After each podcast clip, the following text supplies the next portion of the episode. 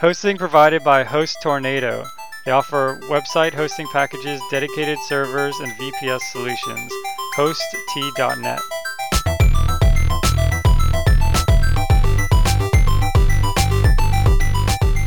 Programming Throwdown, episode 37 Funky Languages. Take it away, Jason.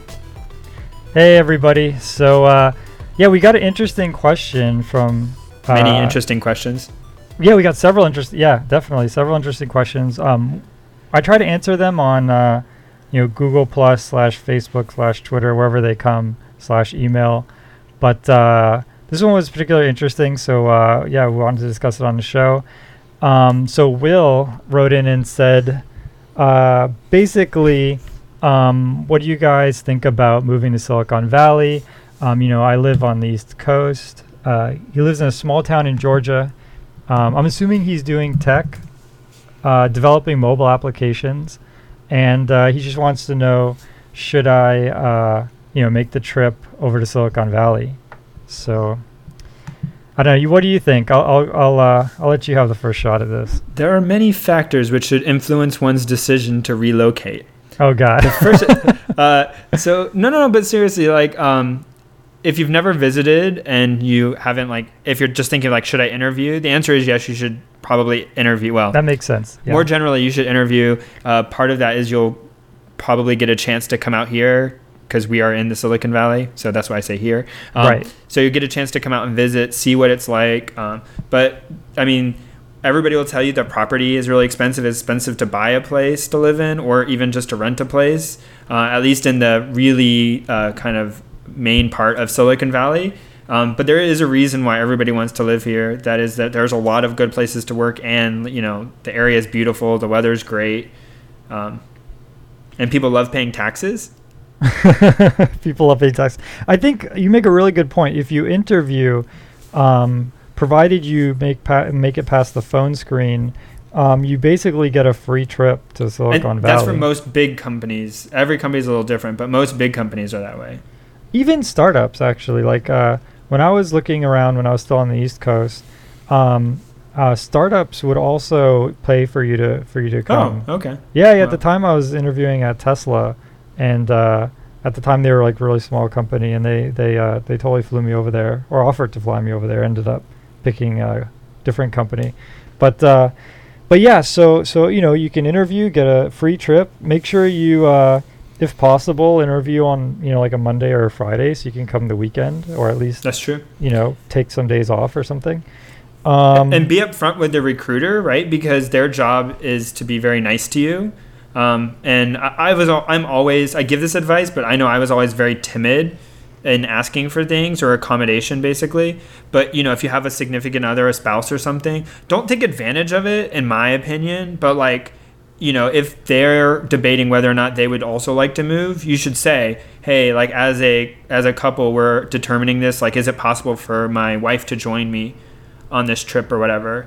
Um, yeah, that's that's a really good point. I mean, I, I didn't do that, and I kind of regretted it. I mean, it it worked out fine, but uh, it was a little nerve wracking for my wife to uh, like literally her first day in California was the day we moved, and it's like there's really no going back.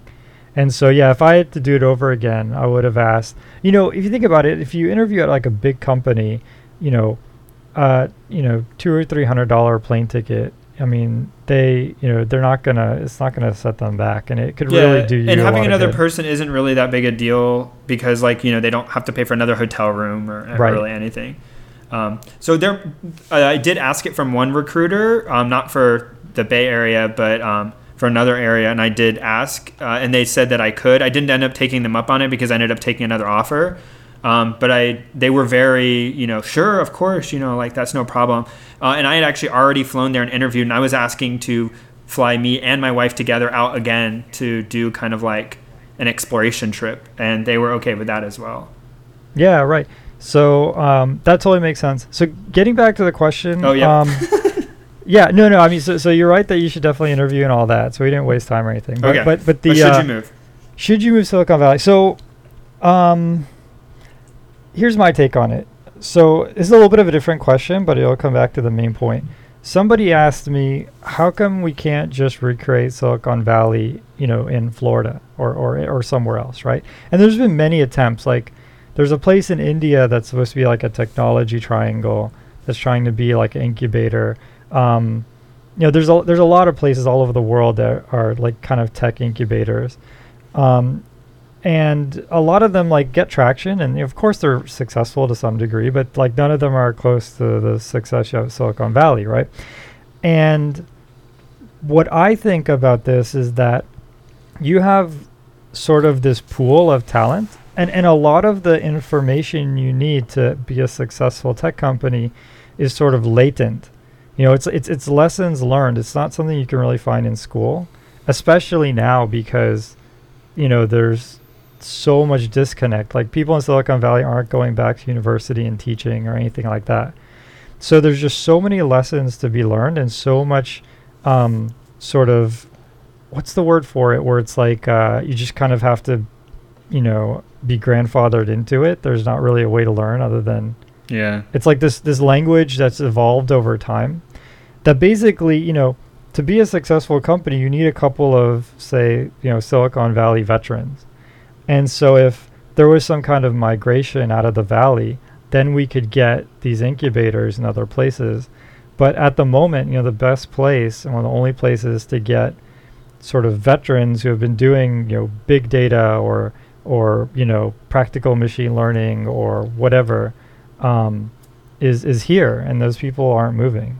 So, um, so there are other, but there oh, are other places like I, I read stuff a lot um, about New York, right? It's not to the same degree of startups, but like New York City has a lot of tech jobs and and yeah, tech industry, true.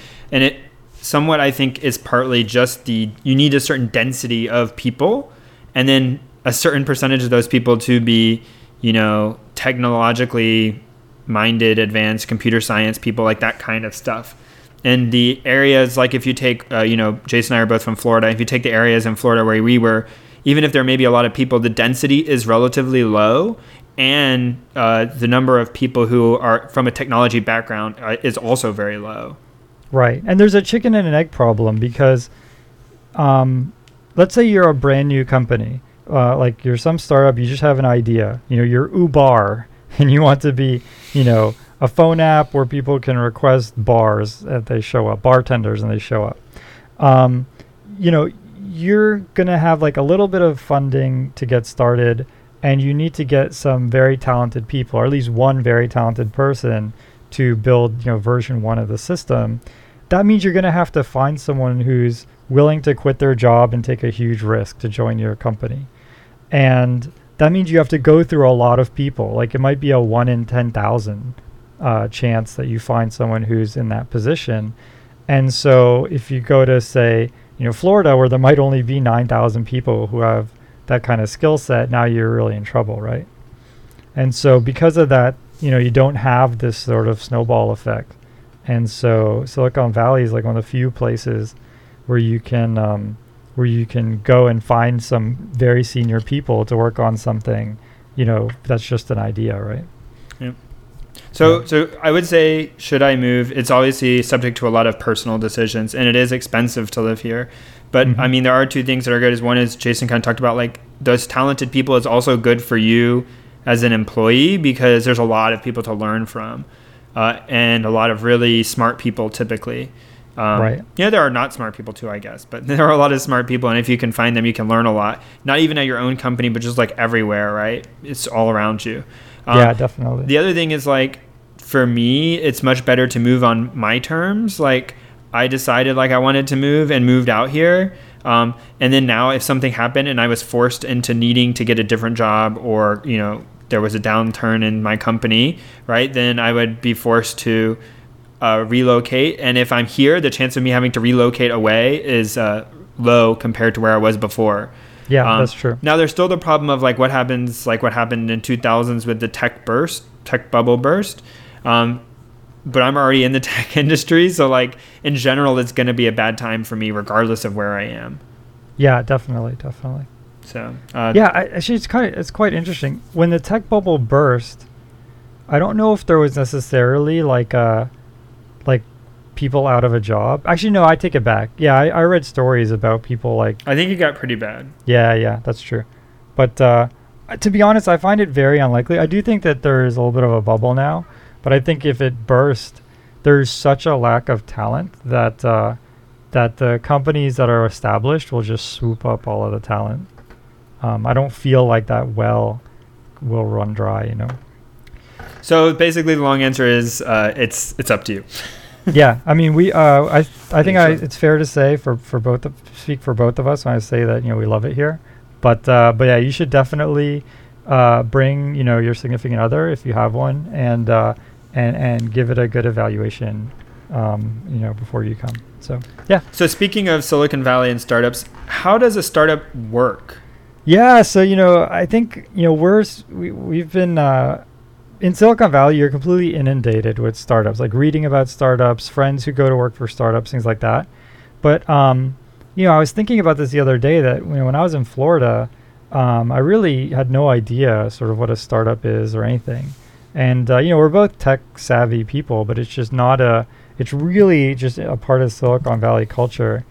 Um, and so I felt like I wanted to try to share that with everyone. So, uh, uh, you know, neither Patrick nor I have ever worked in a startup.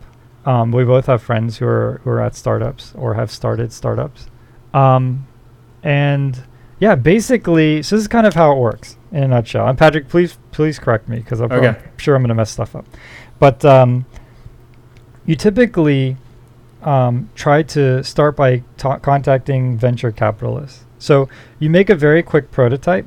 So some common, uh, you know, examples are the Zappos. Um, that Zappos, uh, you know, shoe sales website. The guy actually started by um, going to Payless, taking like a real, you know, brick and mortar, like a Payless shoe store, taking pictures of the shoes there, and then going on his computer and making an HTML page selling those shoes for I think it's like a 10 or 15% markup online.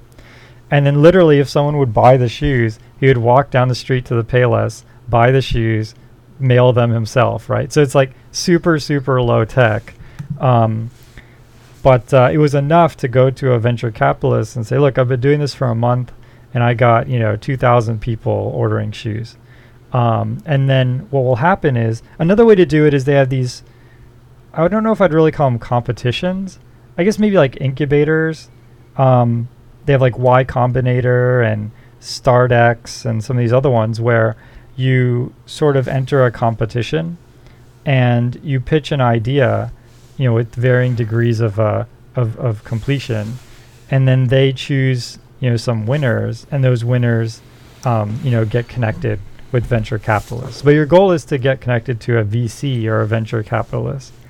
Um, what they will do is they will give you some money, like maybe five million dollars or ten million dollars, but they don't give it to you; they give it to the company, and then as part of giving the company this money, they also sort of set up the company and they set up all the, you know, infrastructure you need to run a company. So so you and the venture capitalists together figure out, for example, how much you should get paid. So like however much you should get paid, that's money that isn't going into the company. And so you know also like how much of the company you own.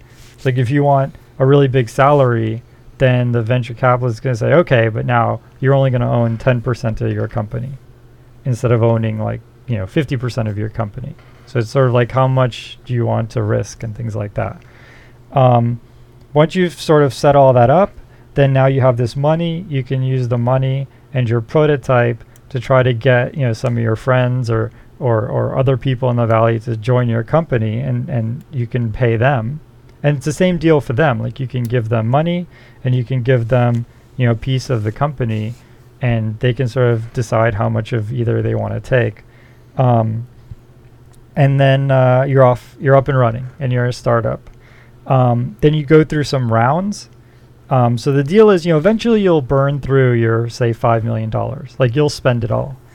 And then you'll say, okay, well, we have a good company, but you know, we're not making enough money to cover our expenses yet.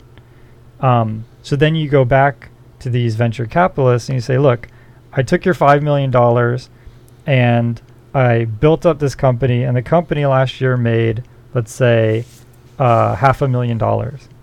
So what I do need now is I need ten million dollars so that I can like continue to expand the company.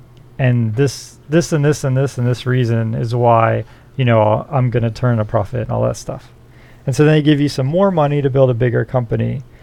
And uh, you know, at some point you become very big and you become sustainable. So, for example, like look at uh, Uber, for example.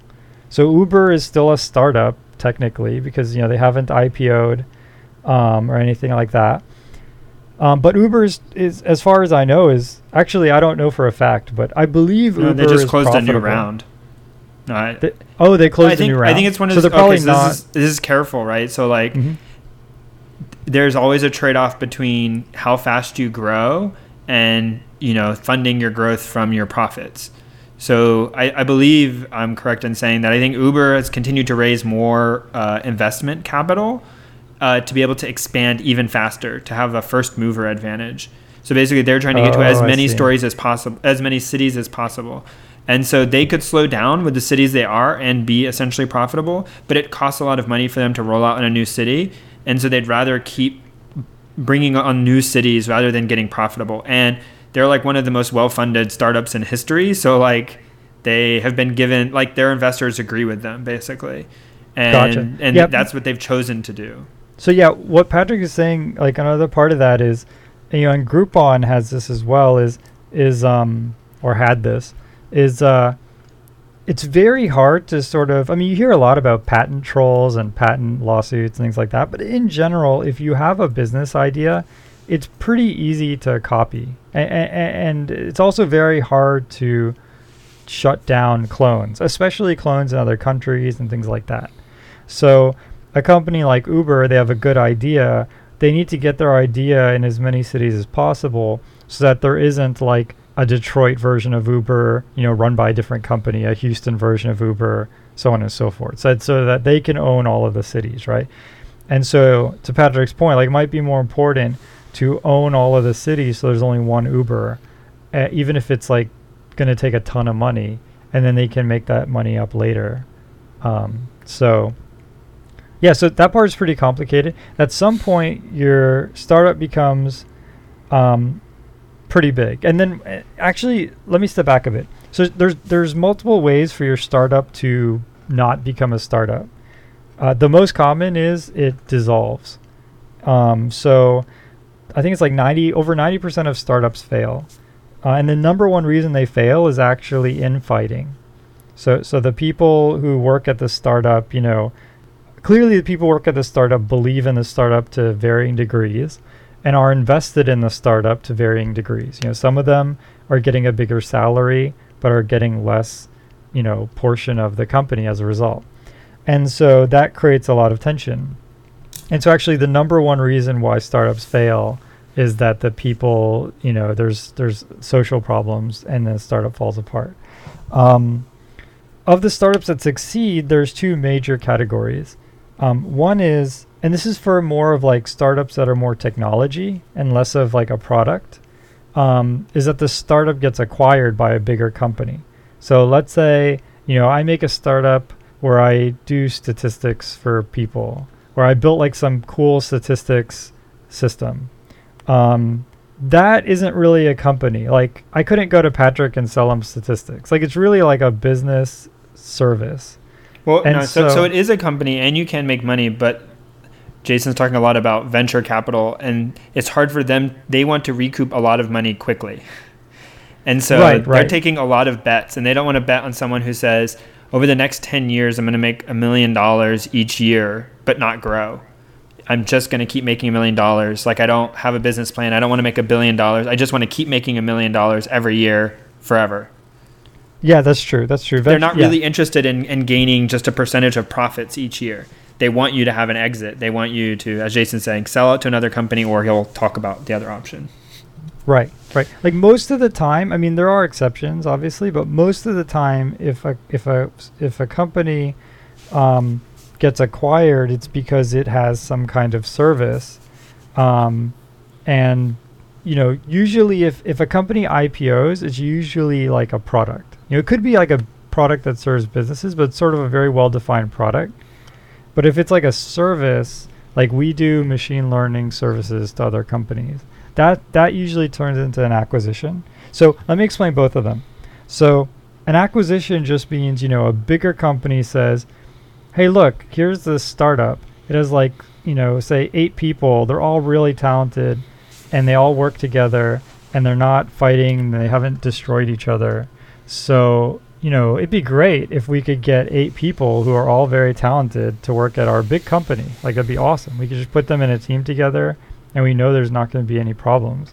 So they'll say, you know, let's buy the startup. And so they might make a pretty big investment. Like they might spend like say 20 or even 100 million dollars and they buy the startup, but what they're really buying is they're buying those people. Like they know that some of the people on that startup will stay at the big company. Some of them will leave because you know you can't force someone to work for you, but you know some of them will stay, and uh, you know they have a very cohesive team, and they'll usually work something in writing where everyone has to stay for at least a couple years and things like that. Um, that's an aqua acquisition. Um, another way that a startup can not be a startup is through what's called an IPO.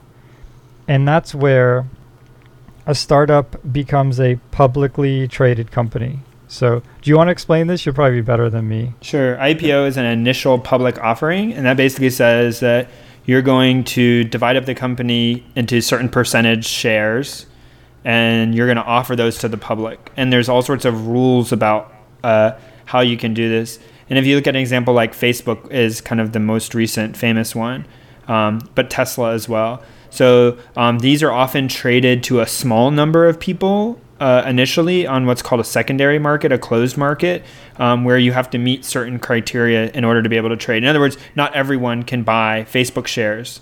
Uh, you have to be an investor, basically. Then right. um, they decide to IPO, which means that there's no company they either just want to or there's no company big enough to buy them or no company that's interested in, in paying what on their terms uh, whatever the reason may be, they decide that they were just going to sell some portion of the percentage to the public. Um, and so they do what's called initial public offering. And you work through an investment bank to handle all sorts of complication and going to various retirement funds and getting them to agree to buy portions of Facebook and uh, you know all this stuff. But basically, what's going to happen is that uh, it'll be regulated. It'll be known. You're going to declare, uh, here's all my earnings now, because before you kept them private. And you agree to all this stuff and say, now the public can buy and sell, you know, a share of Facebook.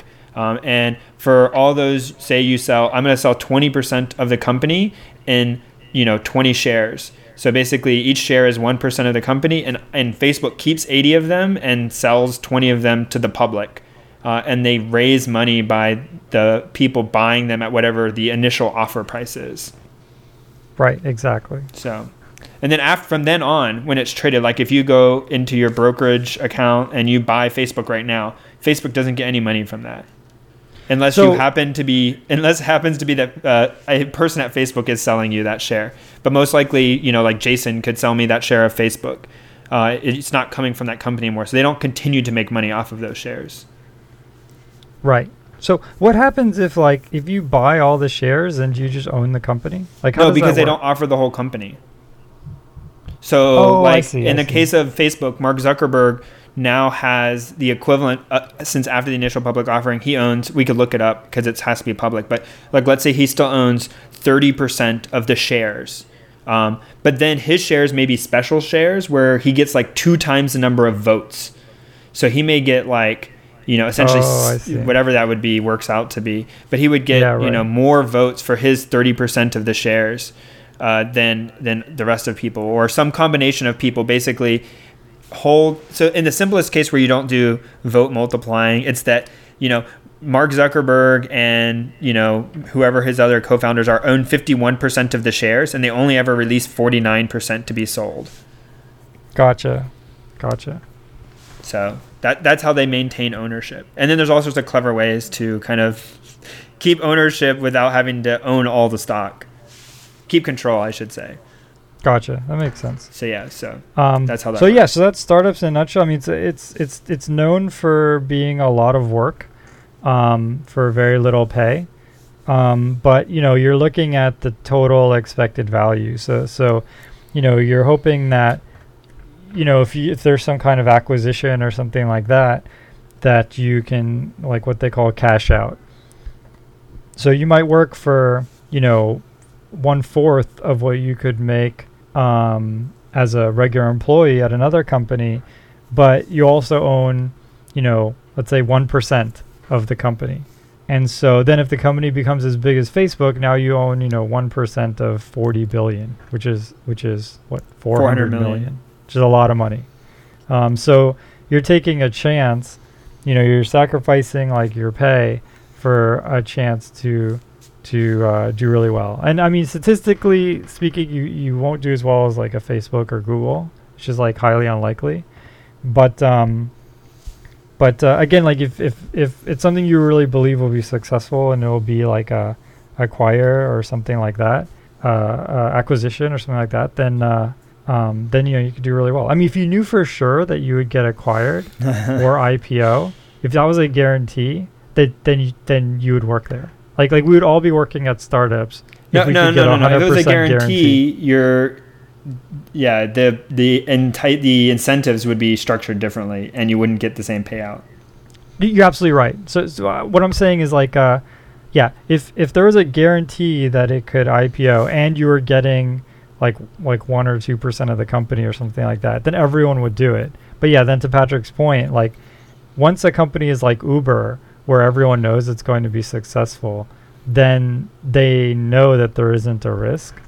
And so then there's no reason. You, you get know, you get directly less percentage of the company at that point. Right like but it can still be really profitable because a lot of times they still really need people.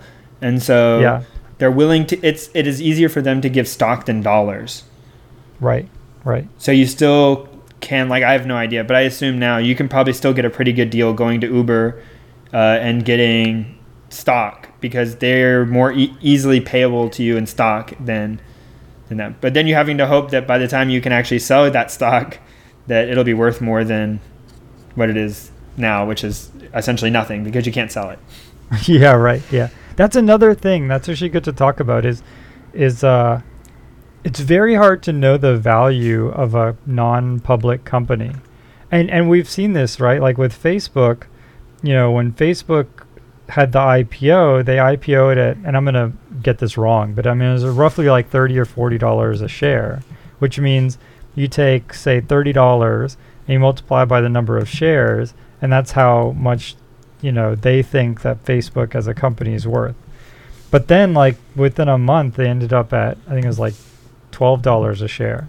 So what that means is that the public thought Facebook was worth one third of what Facebook thought they were worth.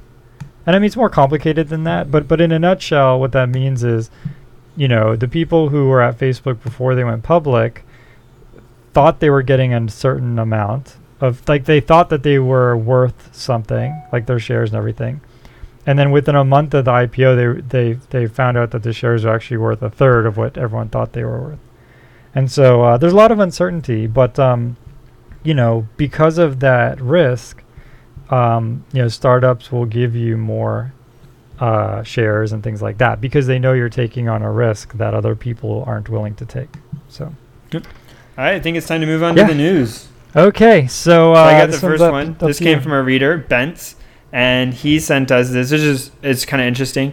If you uh, have a GitHub account and someone uh, makes a pull request against your repo re- repository. I don't know. I'm probably getting the exact wording wrong because I use too many different tools.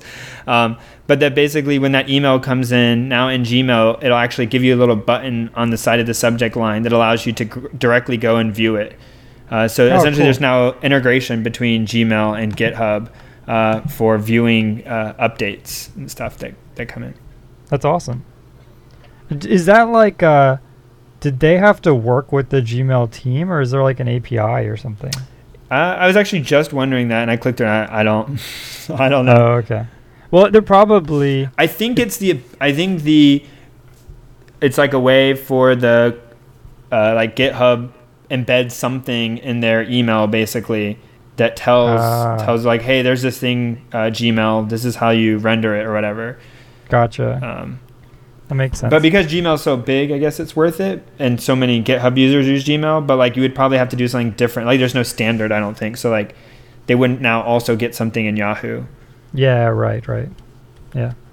Um, cool. So, yeah, my news is on Rust. So actually, I uh, we should cover this. Uh, this is a brand new. Well, sorry, it's a it's a brand new language to me. um, but uh, I read about it um, when I saw this news article. Uh, so th- the news article is Rust 0.12.0 is released. Um, and so I was looking into Rust, and you know I'm not going to say too much because we should dedicate a show to it. But uh, basically, it's a it's a um, it's a language that's intended to be very fast for like system software stuff, you know, like C or C++. But the compiler is like very very smart. Um, and they've reduced sort of what you can do a little bit, although it's it's it's almost as fully functional as fully featured as you know C or C++. They just, they just handicap you a tiny bit, but in exchange, the compiler is actually extremely clever, and uh, I think it's pretty cool. Uh, I'm gonna do more research into it, and we'll we'll have a whole show dedicated to it. But uh, but yeah, you know, take some time and check it out. Uh, if you're into doing low level, you know, C C++ tasks um, this could be uh, really cool. So, and it compiles to like machine code and all of that. So if that's important, you know. So the next one is about uh, Intel processors underestimating the error bounds of uh, sine. Uh, I think it might just be trigonometric functions in general by 1.3 quintillion. yeah, a little bit of sensationalism. Yeah. yeah. So what this is, um, there will be a link, uh, or you may have already seen, it or you, or you be able to search for it. But um, so interestingly, you design a processor out of silicon, silicon, and mm-hmm. um, they, you know, it's kind of there forever. It just stuck with whatever is there. And and Intel has some had some famous kind of problems and what happens when things go wrong or what inputs. Uh, and this one's a little more subtle and has apparently been around for several years. And the documentation around the various functions are uh, incorrect. And one of it is that uh, I believe it's actually in the processor, as far as I could tell when I was reading it. Now, now that I'm thinking, I'm like, hmm, I wonder because Intel actually also makes a compiler um, for their processors. So mm-hmm. I hope I hope I'm right in saying this is actually the processor because I read no, it with an processor. assumption. Okay, good. You're right. You're right. Because I read it with an assumption, and now I was like, oh no, maybe I. Okay, anyways. Uh, and so basically, the interesting part of this is that when you do a sine of a number, um, that number could be uh, pretty much you know the input could be anything. So in in double or flow or whatever, the the range of inputs is as big as you can support in doubles and. Uh, obviously, you really only want to define sine as a function of just like the first repeating interval um, or some repeating interval. So you want to take whatever the input is and essentially wrap it around because sine is periodic, right? So sine mm-hmm. keeps repeating itself. So you want to reduce the input to something that's in a very specific range and then give a really precise answer in that range. Um, also, you have to you're forced trying to represent, you know, the infinite part of sine out, and it gets really complicated. And this is actually a really common technique for a lot of things, where you have a number that doesn't overflow or have a limit, but actually just keeps wrapping around and defining that wraparound function. And it turns out that there was a problem when you give a number that is very close to sine uh, or to pi, very close right. to pi in the input. And they had not as many bits of precision as they thought they had. And so what it causes like a whole like the, the output basically is far less precise than it should have been. And it's actually That's in right. the silicon because of the way they're reducing that input, the way they're trying to wrap it around. Yeah, exactly. Yeah, you end up with what's called catastrophic cancellation, which is an awesome name. Uh, but basically, it just means um, if you try to subtract two numbers, that um, so in other words, so so just a quick recap on floating point, right? The way floating point works is um, a little more complicated than this, but let's just simplify it. Imagine if you had to say a number like uh, you know uh, 0.12345, right? So you could just represent that in floating point by saying 12345 times 10 to the negative, you know, sixth or whatever it is, right? So that's sort of what they do. So they ha- they end up with like a regular number, and then they store an exponent. Now in their case, they do times two to the whatever, but but uh, let's just pretend it's 10 to make life easy. So if you have like one, two, three, four, five, six, and then another number that's like one, two, three, four, five, seven, then when you subtract those two, all of those first numbers are going to go to zero, and the difference is going to be one, right? So that's going to cause like your exponent to change a lot too, right? Like you can think in, in your head, like think you have these two big numbers, but now you subtracted them and you end up with this little number. And so actually, the little number, you kind of have a lot of room to the right. Like if there were other numbers, like if it was 1, 2, 3, 4, 5, 6 dot like 0.789, 10, 11, or 789, 9999, um, you know, those things after the dot become important. Like before it was they were small because you had this huge number and then dot and this tiny piece onto it, right? But as soon as you subtract two huge numbers, then the tiny pieces after the dot, all of a sudden they're important. But if you got rid of them because the number was big and they weren't important, so you so you chopped them off, it's like you chopped off something that wasn't important, but then it became important later. And that's called catastrophic cancellation. And so and that's really bad, right? Um, and so that's exactly what happens when you take a sine of a number close to pi. So Yep.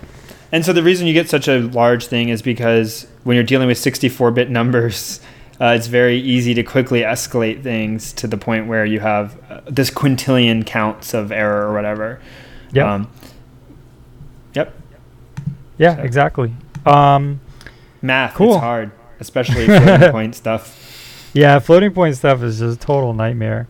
It's just tricky. Um, There's a lot of corner cases. It's really hard to test very well. Yeah, yeah, definitely. Yeah, it's like deceptively simple. Like you think it's an easy idea. Like, okay, we'll just take the first few digits and then we'll put 10 to the whatever. Like we've been doing scientific notation since we were in, you know, sixth grade or whatever. So you think it's going to be easy, but then the problem is computers are like doing so much math on the same number that uh, even if you make like just a tiny little approximation, it can burn you. That's what happens Well, here. and, and like you point out, there's all sorts of cases where like in actual math, the order of operations doesn't matter, but in floating point math, it does matter. So like if you Yeah. multiply a very large number by a very large number by a very tiny number, like the order, the associative rule of how you actually do that will change your answer, yep. Yep. and you have to be aware of that. Yep. And even people who are trying to do it really well still end up doing it wrong sometimes. Yeah, yeah, definitely. Um, cool. So, uh, yes, this other news. It's uh, this is only for students, unfortunately. But uh, if you are a student at high school, university, I think any any institution is fine. Um, then you can get the GitHub Student Developer Pack, which looks pretty freaking amazing. Um, it is just a huge laundry list of things that you get for free. Um, so yeah, you get like crowdsourcing from Cl- Crowdflower. Uh, you know, you get a you get a pro GitHub account. Um, you get the Unreal Engine. Um, you get SendGrid to like programmatically send emails. Um, you get a ton of amazing stuff for completely free, uh, for no cost, as long as you can prove you're a student. Um, pretty freaking awesome. If you are a student and you're listening to us, you're high school, college, whatever, um, get this. Sign up for this. Um, it is incredible. So, um, oh, another thing, a little bit of a side note, but uh, Amazon has something similar, um, and get that one too. Uh, you get like free, you know, computers, like free free uh, virtual Free machines on Amazon. Yeah, AWS or whatever. yeah, yeah. So, uh, so check that out. Cool. All right, All it's time for book of the show.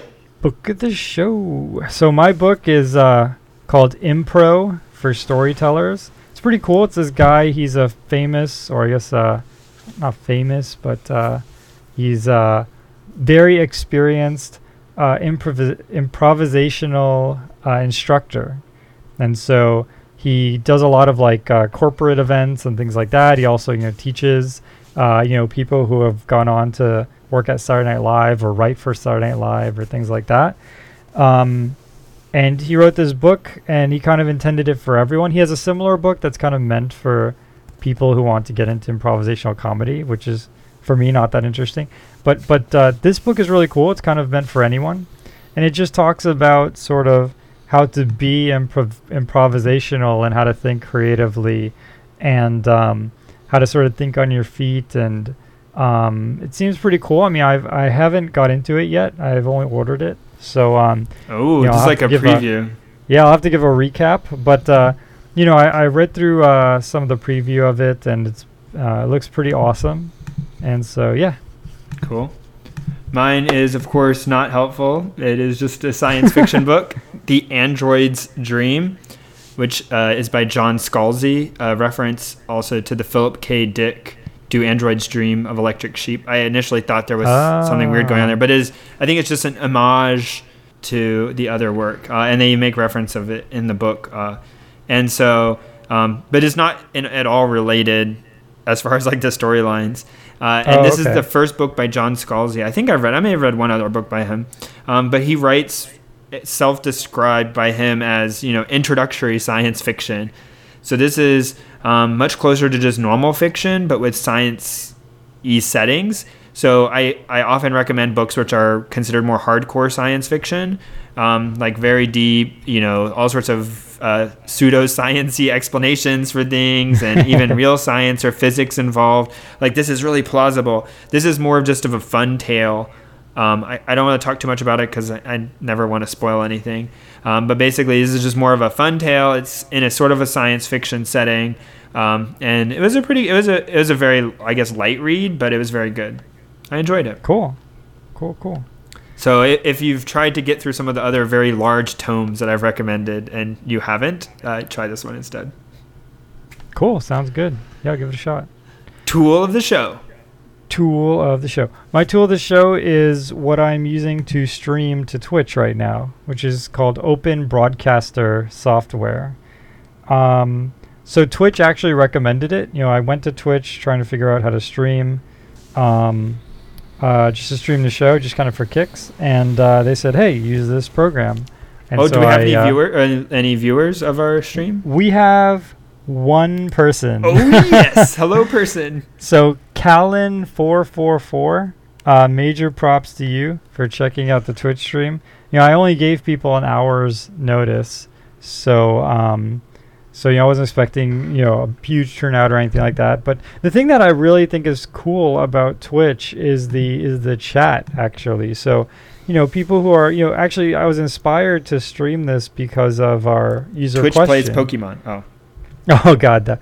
no. So user question is the person said sort of what's it like to be in Silicon Valley. It made me think we really should try to get, you know, a bit of a community going where where people who like the show and listen to the show can meet each other.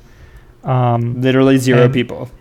and uh, we have we have one person. So Callan four four four. Props to you. Uh, sorry you couldn't meet anyone, but you can meet us uh, for what it's worth. Um, and uh, yeah, I mean we'll do this maybe you know a couple more shows and uh, uh, see see sort of what kind of turnout we get. But uh, but yeah, so I'm using this open broadcaster software, and uh, um, it's pretty cool. It's actually pretty straightforward to set up. I didn't really. Um, it the only trouble it gave me was um, I made some changes to the settings, and I had to shut it shut down the program and restart it for the set to, for the changes to take effect. But I didn't know that that I, you know, it, wa- it, they didn't tell me to restart the program. So just a minor nit. Um, but you know, it uh, other than that, it pretty much worked out of the box, and uh, uh, yeah, pretty cool, pretty cool tool. Um, Nice. Also, they have a version for Mac and a version for Linux is coming. So yeah, Cool. M- mine is also video related, sort of, and that is Plex, uh, which is at plex.tv, or I think you can just search Plex. Um, and this is a combination of things, uh, which is, I guess, somewhat controversial, but I enjoy it, which is a server that you run on, I think they have Windows and Linux at least. I run both the Windows and the Linux ones, servers, and um, a client uh, it has a web interface, or also it has uh, Android apps, iOS apps, uh, uh, whatever you want. It works on. I have a Chromecast, and that's how I use it a lot. It works on the Chromecast, and what it does, it will serve you all of your media. I think it does audio, pictures, uh, videos. You kind of uh, run the server. You point it at where your media is stored, uh, and if it's, for instance, music, it'll be able to access IMDb, properly populate it, give you all the kind of what we come to expect ability to to kind of search from it. Uh, at least I think that works well. And then if you have like your tablet or your phone and you have the app, you know, it's able to stream from your network and, and stream it across. You say, well, there's like a thousand ways to do this. I've talked about various ways before, UPnP ways, DLNA ways. Um, and Plex, I think, actually does support uh, any DLNA client or maybe even UPnP client. I don't know. Um, but the one nice things it does is it does will handle the transcoding, and it's the first one I found that actually just works. So it ah. it is mostly free. Um, they there are some features like casting to a Chromecast. They actually you have to pay to get that feature, um, and I kind of feel bad. Wait, how does that work? Like, where do they? How do they make you pay? Like so, so if you have in the app that actually does the casting, and there's probably ways around it, but I I didn't bother with it because I wanted to support them uh, because it actually works. Uh, and you know, when you it won't if you haven't. Uh, signed in with a essentially a paid account, it won't give you the option to cast. Either or if you try to cast, oh. I think it tells you like, oh, you need to upgrade gotcha. or whatever. How much um, is it a monthly fee or yeah? so I actually just. Uh, I mean, this is kind of a shame. I bought like the lifetime subscription. I've never had TiVo, and we don't have cable, so I guess okay. this is like my one of my cable replacement expenses. Um, yeah, right. So is like it might have recently gone up. I saw emails about that, but uh, I think I paid like seventy five dollars once. Wow, um, that's great. But it's kind of pricey, like seventy five dollars, and there are oh, open it went source up to alternatives. 150. Oh, okay, that's actually a lot Dang. more. Um, but but like I said, it just works. Uh, there's probably other ways of doing it, and I like looked online, um, and you know tried to find a non-paying way of doing it, like every good software engineer person. Um, yeah, right. Not no, I don't mean like I tried to steal it, but I just mean like I tried to like look at open source ones, you know, right, just like course. native Linux ones. And there were, but you know, they don't really work on Chromecast. They don't really handle like transcoding on the fly. They're picky about, you know, what media you can use, whatever. This one just works and it works really well for me. Um, and Good. this gets into one of those, uh, uh, I'm not a lawyer. I can't advise you. You probably shouldn't follow but I have a friend who, uh, you know, has kids and wanted to be able to stop having to go pull out like DVDs of cartoons to stick on for them. And it turns out if you kind of record those DVDs on your computer, and if there's a legal way to do that, and you did that, and you use this to serve them up to your TV, it makes it great because uh, it would make it great because you could then not have to go get the DVDs and stick them in for your children when they wanted something. You could actually just show them the pictures of all the covers and, and have them choose which one they wanted to watch. Yeah, this is awesome. I'm definitely going to have to try this out. Do they have so, like a free Wait, what does the premium get you again? So I think that's just if you only if you want to so you can install the server, see that it's correctly picking up your stuff and streaming it over the web interface. Um, and then it's just if you want to Chromecast it, I think is the only thing I use it oh, for. Oh, I see. I see. It also offers you the ability to like do remote syncing. So like uh, now that I have the subscription, I can my phone can upload my pictures to my server as backup like automatically, uh, and some other features like that. Gotcha, gotcha. Cool. That's awesome. So, yeah, I'm actually going to install this tonight. All right. Yeah. Well, let me know. Like I've, I've recommended even other ones similar to this on the show, but this is the first one that I've stuck with because it actually seems to work really well. Yeah. Yeah. That sounds awesome. Yeah. I have a Linux box that's plugged in the TV um, that's running Ubuntu that I'll definitely install this on. All right. Yeah. Um, oh, a little bit of a tangent. I installed FreeBSD on a virtual, like virtual box, um, like virtual machine just to see. Cause you know, if, it keeps coming up like this Plex. You know, they have a binary for FreeBSD, and uh, um, and it came up, you know, work and things like that. And so I was like, look, let me just look at this, and because I never quite understood um, what FreeBSD really was. Mm-hmm. And again, like I, I played with it for maybe you know an hour, so I still don't don't really know. You know, I I think it's like uh, the big difference between it and Linux is the license. So in other words, you can use FreeBSD commercially and, and it's okay. You know, like you could even modify the source code and, and not contribute back or I don't know. But uh, so, so there's sort of like political reasons why you'd want to use FreeBSD. But uh, it seems like just uh, not as good as Linux. like it could be just because I'm used to using Linux, But like for example, the first thing I did was I tried to, you know, sudo a command so that I didn't have to be root, and sudo like doesn't exist in FreeBSD. There's some other methodology for doing it, yeah. Yeah, either that or or you have to log in. So and, I used to be into like log in Linux distributions and stuff, and I gave up, and now I'm just on Ubuntu. I'm Uh, the same way. and it's just because it, it, like it, there's literally only one reason it isn't philosophical political nothing is because when i have a problem and i write in ubuntu and then my problem i'm most likely to get my answer than any other distribution Yeah, that's that's totally true. like it sounds horrible and i like it's just enough people use it now that like i can typically find an answer to my problem Yep. I don't have to post my own thing. I don't have to like hack on it for an hour. Um, if there's some like, oh, you know, like you were talking earlier about open broadcaster software is going to have a Linux. I know they'll most likely have a Debian or Ubuntu version uh, Right. because it's so popular, and I can just install it, and it's almost guaranteed to work. I remember like when Ubuntu first came out, and uh, like right off the bat, it was just so superior to all the other distributions in terms of its user friendliness. And I remember like immediately saying, like I was using I think Gentoo, and Ubuntu came out, and I was like, okay, I'm done. Like they, I immediately converted. Um, and you know they just keep getting better and better. And you know Ubuntu is. Uh, um, has a huge like uh, um, like investor. It's actually made in I think South Africa, or it's at least a South African investor who owns the Ubuntu company, and uh, so it's just very well funded. And I think that's the reason why it's so so polished. Um, but anyways, it's a little digression. All there. right, we're on to So funky languages. funky languages. So everyone get out your uh you know, I don't know, uh bell bottoms and your, you know, afro wigs and uh your We're disco going back lights. to the 70s. Going back Disco. to the 70s. So uh uh, so yeah, so one of them, we'll just kind of go through them and and and uh, and talk about them briefly. So, uh, my favorite is uh, one of my favorites is White Space, and as exactly how it sounds. It's all tabs. Oh, first of all, props to whoever suggested this. I, I don't remember who it is, but somebody wrote in and You told know us who you do- are.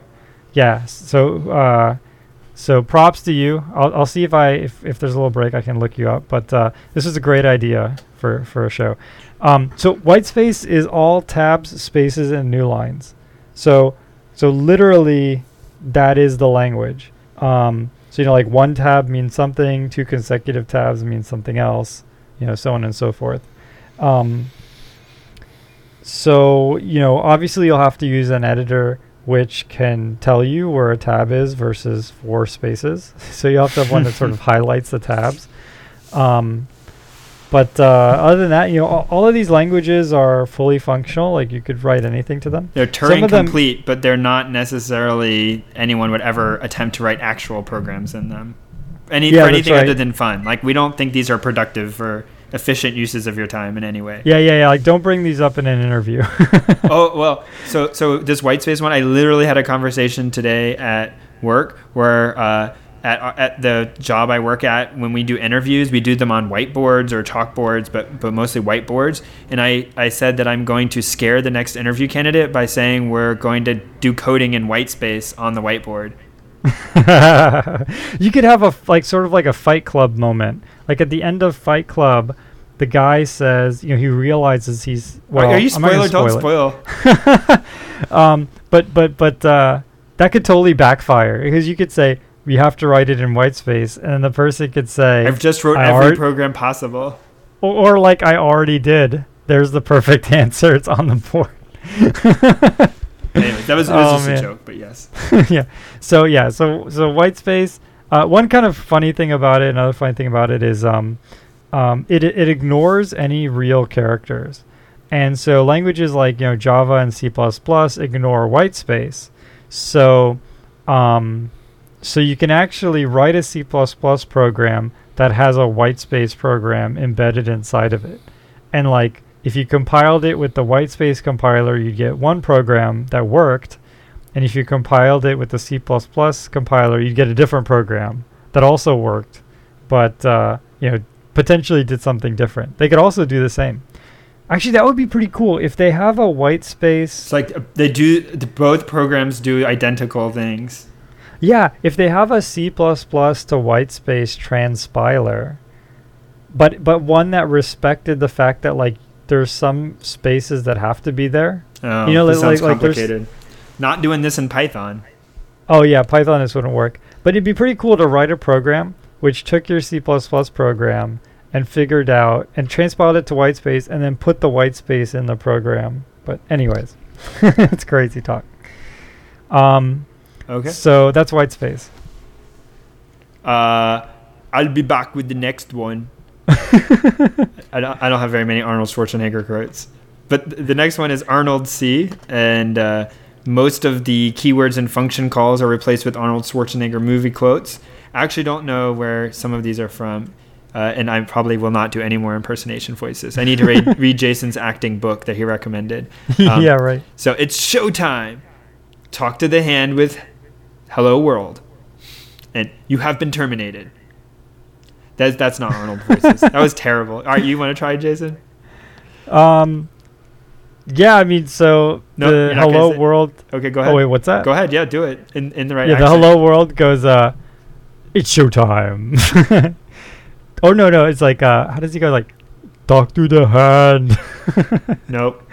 I work with some guy who's Austrian. He's Austrian, right? Arnold Schwarzenegger.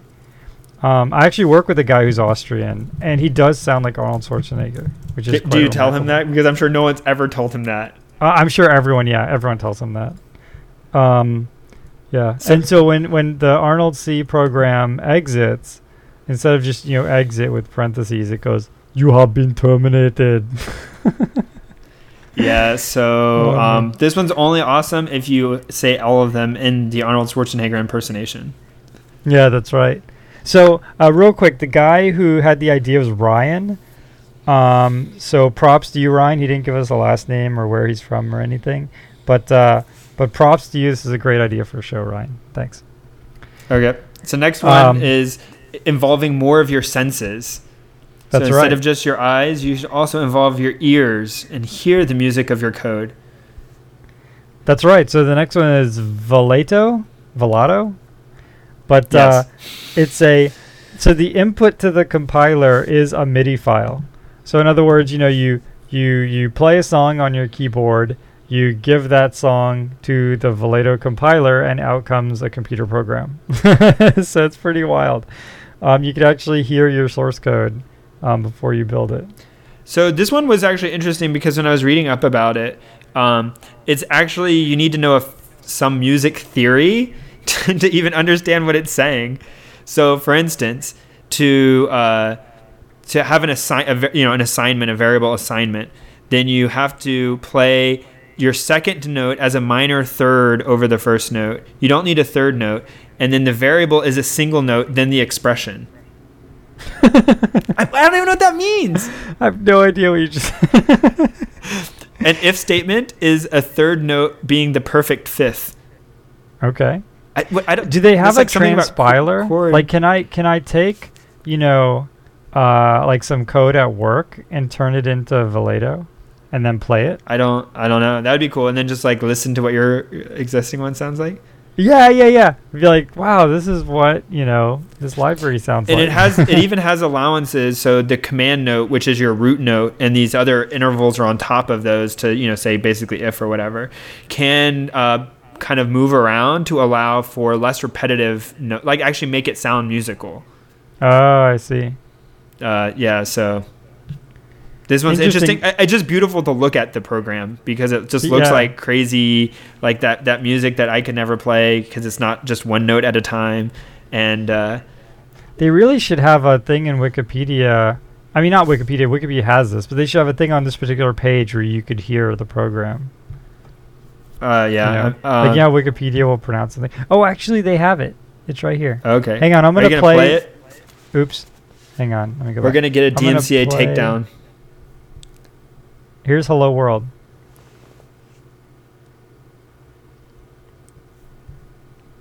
Okay, it actually there's like two thirds of it left, but yeah, that's that's Hello okay, World. Okay, I heard nothing. I was gonna say it sounds a lot like my programs, just empty. Wait, you didn't hear anything? Nope, it's okay though. Well, uh, hopefully we found it, or this will be. Well, I, I definitely later. played it. Hopefully the uh, your audio the recording audience heard it. it. All right, all right, cool, cool. um maybe yeah maybe uh we'll, we'll check it later. In, Don't worry about it. in the editing, you should just you should just mux it in. okay. Yeah. Anyways, uh, It will have been muxed in. yeah, Ignore the, this uh, conversation. yeah, the um, what was I gonna say? Uh, the Wikipedia page has a link to the MP3 if you guys want to listen to it. Cool. All right. So um, the next one is Piet. Do You want to talk about Piet? So uh, our previous one was constructing musical programs.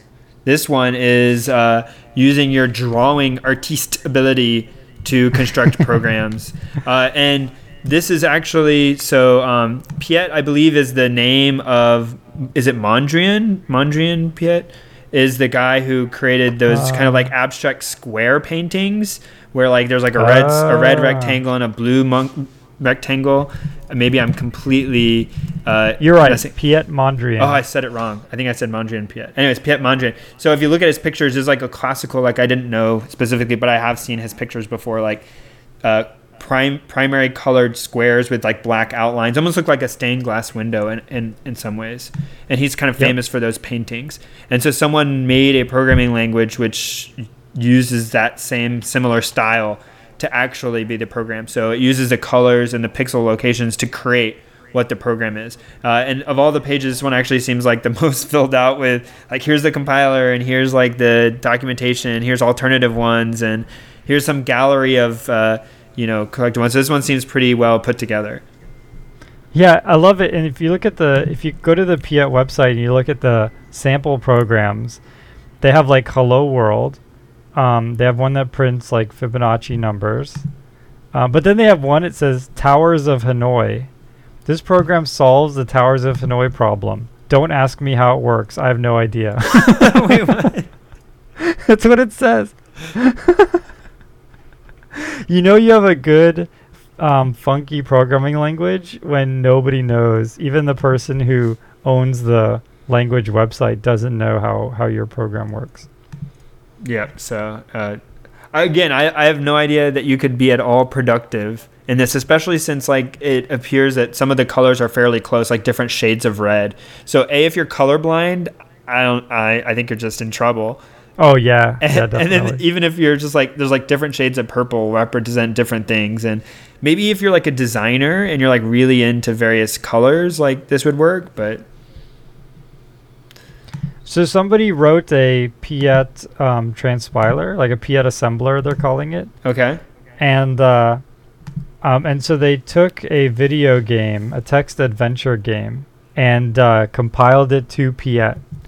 And it is, as you would expect, just like a gigantic. So if you're if you're watching the stream, you can actually see what I'm seeing, which is just a gigantic image. And uh, supposedly, if you compiled this image with the Piet compiler, you'd get a text adventure game. ooh, fun. Pretty cool, yeah. But I, uh, you know, did you ever use what was that? Uh, oh, why is the name escaping me now? The one with the little turtles, and you can move the turtles. Oh yeah, logo. Logo, yes. Uh, it's kind of like that. Like I feel like these programs should like be animated, like actually do stuff when they run, like produce Yeah, produce yeah. pictures as the output as well. Yeah, like if Like the, it seems um, anticlimactic that you draw this beautiful program of music or whatever, and then the output is like an actual executable that just runs and does normal stuff. Yeah, yeah, totally. There should be like a memory visualizer or something. So oh, cool. there you go. Yeah, Yeah, yeah. I wonder if the you should get on like that. Jason. All your free time. Yeah, I'll get right on All that your free all my free time. Yeah. Oh man. Um, cool. Right. Yeah, that's so. There's a ton of these funky languages. Many more. Um, yeah, yeah. Definitely check them out. We covered some, you know, most of the major ones. ah, the major um, ones. yeah. I see what you did there. That was a music reference. yeah. oh man. Um. So. Uh. Uh. Yeah. We covered most of them, but uh. There's there's plenty more, and uh. You know, especially the ones that have you know the assemblers or transpilers, where you can take you know your college project and turn it into um, Velato or Piet without any um, you know work on your part. That would be pretty hilarious to to submit that. You know what I mean? It's like I no no. yeah, well, I don't want to get anyone in trouble, but No. like if you if you could somehow submit a Piet drawing instead of your homework, but then maybe like also submit your homework, then uh, programming pretty cool. interviews. Do not do programming interviews in Velato and like drawing notes on the boards and bass clefs and no, don't do that. Yeah, could you imagine if someone said, uh, "Yeah, I only write in Piet, and I'm gonna need a marker of each type of each color." Oh no, no. Okay, this is devolving quickly. All right. Well, Oh if we missed your favorite uh, funky language, you can write us and let us know. Uh, maybe we'll have to do funky languages part two. Uh, yeah, yeah, this so- is a lot of fun. Um, Thank you guys for your So- continued comments of uh, that we're doing good, that you don't like something, that uh, you have questions for us. It's all really good. Recently, I, I was browsing uh, the tech category of podcasts in iTunes and noticed that of all tech podcasts, so that includes things like Leo Laporte's, like This Week in Tech, uh, you know, some really big major brand uh, podcasts. We were number 74, so that was pretty good. I have Yeah, no idea what totally arbitrary rating they're using, but uh, we were number 74. so I was happy to see our little icon in the list with all these other, like, hey, I know what that podcast is. And hey, like, those people are big. yeah, yeah. So uh, I mean, thanks a lot, guys, for for your support. I mean, you're the reason why uh, why uh, you know we get uh, we get the downloads and the and the ratings, things like that. So we definitely appreciate it. Um, you know, we're we're doing we're gonna do this Twitch stream for at least a couple more shows. So uh, feel free to jump on. It Looks like we're up to like three people. So yeah. So, okay, so uh, that's current viewers, but how many, like, over the course have viewed our stream? oh, I haven't been looking, uh, but uh, I was gonna go, I was gonna make fun of us, and then I briefly went to Twitch and noticed the one on their main, like their homepage that they were featuring was people sitting around a table playing uh, pen and paper Dungeons and Dragons. So I'm not sure that we're that far off from that. So maybe this isn't such a bad idea. Oh, no man. offense to Um, Dungeons and Dragons or no, all I the mean, wonderful I- people playing it. I'm sure it was I've awesome. played pen and paper before. It's been fun. But uh, um, yeah, so so uh, you know, thanks a lot for your support. It's been awesome. Um, you know, uh, next time I'll give people more notice, um, and uh, you know, you can jump on and talk to some of the other people who are uh, you know who are fans of the show. Um, what else? We uh, hopefully we answered. Oh, oh, oh! One other thing is, uh, you know, last episode I talked about rejection sampling. Um, so I briefly talked about this idea of like distributions and sampling easy distributions, you know, to get more difficult distributions. And anyways, um, you know, so so check back on the last episode if you want a recap of that. But somebody was sort of inspired from that and then kind of did some research on Wikipedia and stuff like that, and actually implemented rejection sampling. And let me actually put it in the show notes.